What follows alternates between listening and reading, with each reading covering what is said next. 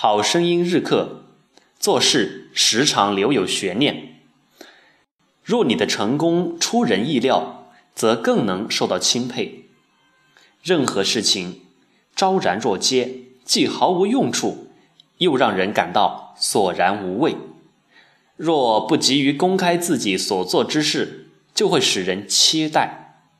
若你地位显赫，将更能引人注目，将任何事情都染上一层神秘的色彩。